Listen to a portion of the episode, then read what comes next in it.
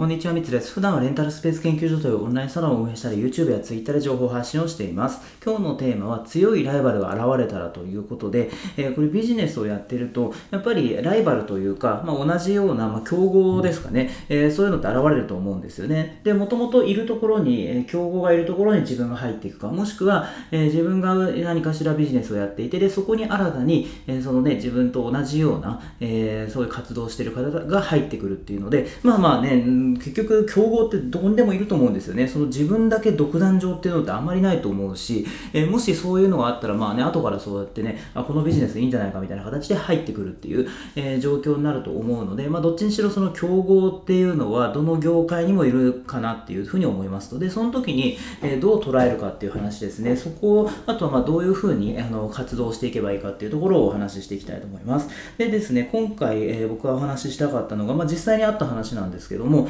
えー、ちょうど昨日ですね、えー、発覚したというか分かったことなんですけど、僕は横浜で、えー、ダンスができるようなレンタルスタジオを運営していて、でそれでまあにせんじゅうろくねんからやってるんでごねんかんですかね、えー、運営してるんですよね。でそれで横浜駅の近くでやっていて、でそれがうまくね、その予約が入るようになって、でそれでそこから展開していって、今横浜駅の周辺だけでよんてんぽやってるんですよ。でですね、横浜って、まあ、横浜駅って、ね、すごい線路もたくさんね通ってますし、人口も多いので、まあ、しかもダンス需要っていうのもある、あるから、まあ、それでね、横浜に出せば確かにね、すごい集客しやすいんですよ。でですね、あのなのでそれみんな分かってることなんですけど、なかなか物件がないっていうのと、あとは、えー、結局ですね、あの他にもね、レンタルスタジオやってる人もいるんですけど、僕は結構シェアを取ってるんで、よんてんぽやっぱやってるんで、シェアを取ってるっていう集客もね、結構頑張ってやってるので、えー、そういうのがあって、僕より目立ってるところがないんですよね。だからまあ僕の独壇場というかですね、まあそういう状況でしたと。でですね、あのただあの昨日その分かったのが、えーあのレンタルスタジオですね、横浜じゃなくて都内の方でこう複数展開している、もうね、僕なんかより全然多くて、えー、にじゅっかしょとかもうさんじゅっかしょとか展開している、まあ、そういう大手というかですね、そういうところがあるんですけど、そこのですね、あの会社さんが横浜に出すっていうことらしいんですよね。でそれがまあにかげつごのしちがつか、いやでもしちがつの上旬って言ってるんで、いっかげつはんごぐらいには横浜でオープンするって話なんですよね。でですね、そこの会社さんのこのレンタルスタジオを見ると、まあそのそんなに大きくなくて、まあ僕、あの大きくないっていうのはその部屋の広さですよね。えー、僕がやってるような、多分ね、あのさんじゅうへいべいとか、まあ、それぐらいの、えー、スペースで、それをしかもその一部屋だけじゃなくて、ワンフロア貸し切ってカラオケ屋みたいな感じで、でそれでワンフロアにごへやもろくへやも作るみたいな、だからあのそこのね、隣からの騒音とかも問題ないみたいな、そういうような感じで展開されているんですよね。だからきっと横浜でね、そういう物件が見つかったと思うんですよ。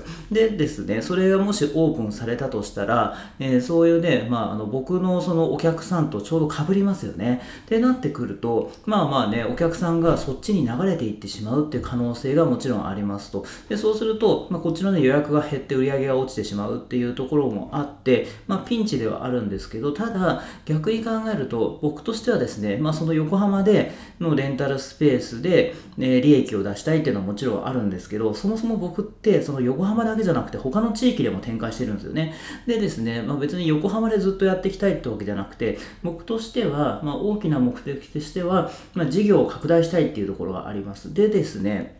そうなってくると、まあ、横浜だけでね、やってたって限界があるので、他のエリアに、えー、出したりとか、まあね、あの、その、今ダンスでやってますけど、その他のコンセプトでやってみたりとかっていうので、えー、展開していかないといけないと。で、そんな時に、そこのね、大手の、大手というかね、僕より大きいところの、そのライバルとなりうるところですね。そこはもう、都内でにじゅっかしょか。いや、だからそれ、いっかしょで部屋がご、ろっこあるんで、そうするとひゃくへやぐらい多分あると思うんですよ。僕なんかね、あのじゅってんぽなんで、えー、じゅうばいですよね。だからそういうあの展開してる人たちというか、そういう会社がどんな風に、えー、やっているのかとか、そのあたりってね、僕は学ぶべきなんですよね。でもまあ僕ね、その 大, の大きい会社っていうかね、その目立ってるんで、もともと存在はもちろん知ってたんですけど、でもまあ横浜にもなんかいないし、都内だから向こうが、あのあんまりその見てなかったっていうのがあるんですけど、今回ね、その横浜に来るってことなので、そうすると、まあ絶対ね、目に入りますよね。で、そうなってくると、あの僕としてはね、ちょうどちょうどね、そのまあピンチではあるけども、こう見られる、その間近で、ね、そのライバルがどういう風にやっていく、展開していくのか、しかも僕が最初にやってて、その後から入ってくるわけだから、それでどうやって予約を獲得していくかとか、そのあたりがめちゃめちゃ勉強になると思うんですよ。なので、えー、僕としては、あのそこをですね、あの学ぶというか、あのまあ、どういうふうにね、あの集客をしていくんだろうとかね、どんなスペースなんだろうとかっていうのも、えー、見ることができるので、僕はね、自分の、まああのまあ、近くにね、出されると嫌だとかっていう人もいるんですけど、僕としては全然良くて、な、なんなら、なんかそれはね、あのきっかけで、えー、僕の事業が発展する可能性があるなっていうかですね、あのそういうようにふうに僕は捉えているので、えー、まあこれから楽しみ、まああの予約がね、あのどんどん入らなくなるっていうね、そういうね不安なんかもね、もちろんないことはないですけど、でもそこからあのそれがきっかけでね、あの何もやんなくて、まあ何もやんないってわけじゃないですけど、最近はちょっとね、もうあの特に手をかけなくても集客ができていたんだけども、でもそれ何かしらね、あのやらないと集客がこう厳しくなるって話だったら、まあそれね、僕が何かしらこう頑張ってやらなきゃいけないんで、そうすると成長につながるんですよね。っていうふうに考えると、まああのそこはね、強力なライバルがいてくれた方がありがたいのかなっていうふうに思いますよね。なのでちょっとそういうふうに悲観、ね、ライバルがたくさんね、競合がたくさん出てきたらどうしようみたいなね、悲観的になるっていう方も結構いると思うんですけど、でも僕の考えとしては、あのそこはもう悲観的にならずに、むしろ前向きに捉えるっていうのが、えー、いいんじゃないかなっていうふうに思いますということですよね。なので、まあ、今回レンタルスペースの話ですけど、例えば発信とかもですよね、えー、情報発信をしていて、でそれでなんかね、同じような、僕だったらレンタルスペース関係に、えー、の発信をしていますと。でその時に、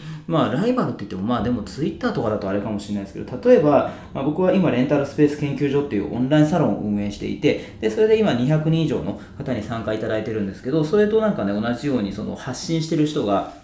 レンタルスペースのね、オンラインサロンを作りましたとかって言ってね。で、それ僕より月額が安くて、で、それで月額の料金が安くて、さらにその内容なんかもすごい充実してるみたいな。そうなってくると、まあピンチですよね。で、そうなると、あの、まあそのね、僕のとこじゃなくて、そのそっちに入った方がいいんじゃないかみたいな話になってくると思うんですよ。そうするとこっちの会員もね、減ってくっていうようなとこで、えー、大変にはなると思うんですけど、でもそうすると、やっぱ、あの、その向こうがどういうふうにやってるかとか、やっぱそこも勉強になるなりますよね。なので、えー、それはなんだろうな、まあ確かにライバルはね、その繰り返しになりますけど、ライバルが来るっていうのはちょっとね、うわこれきあの来たかっていうふうにね、思うかもしれないけど、でもそれはやっぱりそこをね、それでなんかね、あのマイナスに考えちゃうとね、それ本当にマイナスでしかないんですけども、実はそれはよくよく考えてみるとチャンスになると。でそれで仮にもし、まあ縁起が悪いですけど、あのそのね、ライバルの方にね、その予約がいっちゃったりとか、あとはその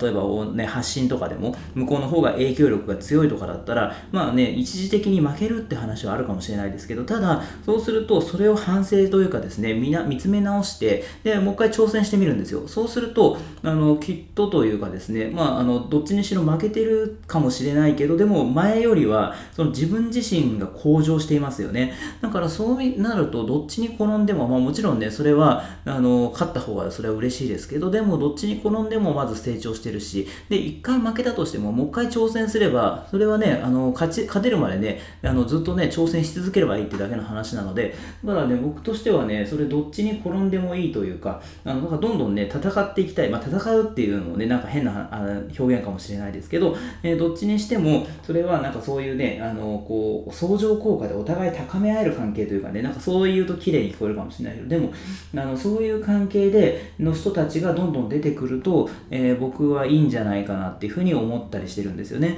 なのでちょっとね、そのあたりなんかね、あの全部がこうね、うまくいくっていうのもまあいいかもしれないけども、でもそういうふうになんかね、あの戦いながらやっていくっていう方が、うん、自分のね、あの刺激にもなるし、まあ、モチベーションというかね、まあ、そういう負けないぞみたいな、そういうモチベーションにもつながるかなっていうふうに思うので、まあ、そ, そのあたりを意識しながらやってみる。でも、まあ、意識するというかですね、まあ、自分でそのね、競合がいるところに入っていってもいいかもしれないですしね、っていう形でやっていくといいんじゃないかなって思ったんで、こういう話をさせていただきました。ということで今回ですね、強いライバルが現れたらというテーマでお話をさせていただきました。今回も最後まで聞いてくださって本当にありがとうございました。